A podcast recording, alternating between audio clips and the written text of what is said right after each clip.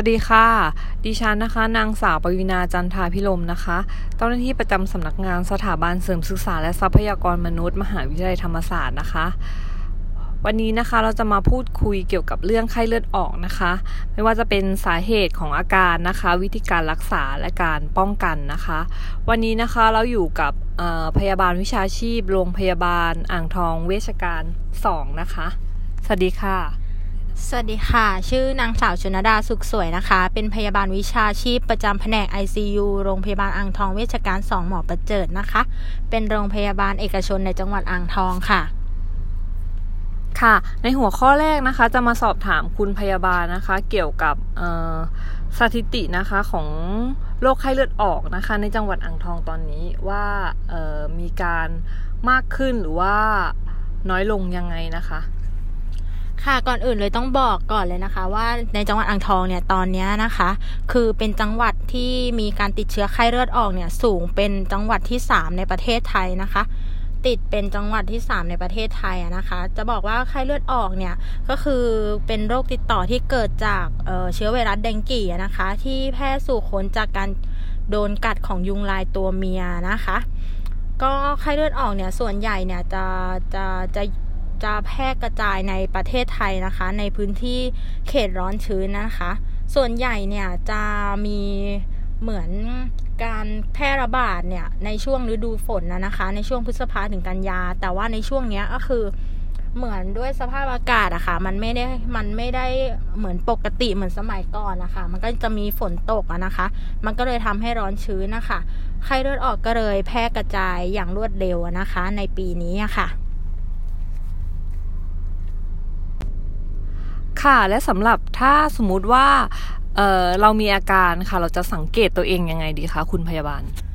ก็อาการเบื้องต้นของไข้เลือดออกเนี่ย ทั่วไปเนี่ย จะเป็นอาการเหมือนเป็นไข้หวัดนะคะ อาการเบื้องต้นเนี่ยก็คือจะมีไข้สูงตัวร้อนนะคะปวดศีรษะนะคะ แล้วก็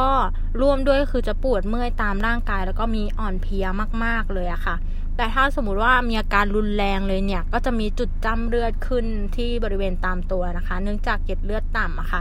แต่ทั้งนี้ทั้งนั้นก็คือถ้าสมมติว่าเรารู้สึกว่าปวดหัวปวด ตาม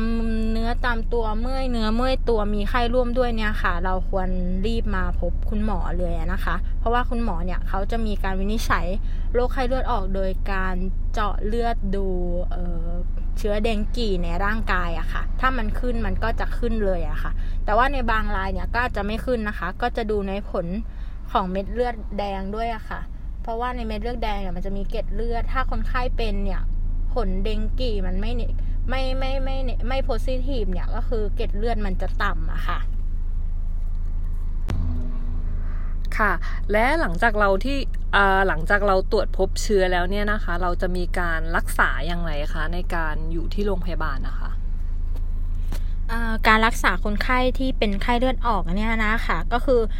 โดยทั่วไปเนี่ยมันยังไม่มียารักษาเฉพาะโรคเนี้ยค่ะ เป็นการรักษาคือประคับประคองตามอาการนะคะ โดยทั่วไปอะคนไข้จะมีไข้สูงแล้วก็ปวดหัวรุนแรงนะคะ เบื้องต้นที่เราจะใช้ยาในการระงับอาการนะคะ ก็คือจะใช้ยาคือพาราเซตามอลนะคะ ในการแก้ปวดแล้วลดไข้อะค่ะ แล้วก็เราเนี่ยควรหลีกเลี่ยงการใช้ยาแอสไพรินนะคะ ยาแอสไพรินคือยาในกลุ่มละลายลิ่มเลือดอะค่ะ เพราะว่ามันจะมีผลต่อเซลล์เม็ดเลือดนะคะจะทำให้ภาวะเลือดออกเนี่ยคือแย่ลงอะค่ะ ในกรณีที่ผู้ป่วยเนี่ยนะคะ มีอาการอาเจียนแล้วก็อ่อนเพลียจากไข้เนี่ย แพทย์ก็จะให้น้ำเกลือเพื่อชดเชยสารน้ำในร่างกายอะค่ะ เนื่องจากนอกจากนี้ก็คือเป็นการรักษาตามอาการด้วยอะค่ะ แล้วก็เฝ้าระวังการเกิดภาวะแทรกซ้อนด้วยนะคะคุณพยาบาลคะ และไม่ทราบว่าภาวะแทรกซ้อนเนี่ยคือจะมีลักษณะอย่างไรคะ ก็ภาวะแทรกซ้อนของโรคไข้เลือดออกนะคะ อาจจะพัฒนาความรุนแรงไปสู่ภาวะโรคก็คือมันจะเป็นไข้แล้วก็มีเลือดออกอะค่ะ จะทำให้ไข้สูงแล้วก็ปวดหัวรุนแรงขึ้นนะคะ อาการนี้ก็คือมีภาวะเลือดออกตามเนื้อเยื่อแล้วก็อวัยวะภายในอะค่ะทำให้เสียเลือดมากนะคะ แล้วก็ตัวพลาสมาเนี่ยจะรั่วนะคะ ความดันความดันโลหิตจะต่ำนะคะ แล้วก็นำไปสู่การช็อกแล้วก็เสียชีวิตได้ เหมือนดาราท่านหนึ่งที่เคยมีข่าวตอนช่วงนั้นนะคะอ๋อ น่าจะเป็นคุณปอทฤษฎีใช่ไหมคะ ใช่ค่ะ สุดท้ายแล้วนะคะ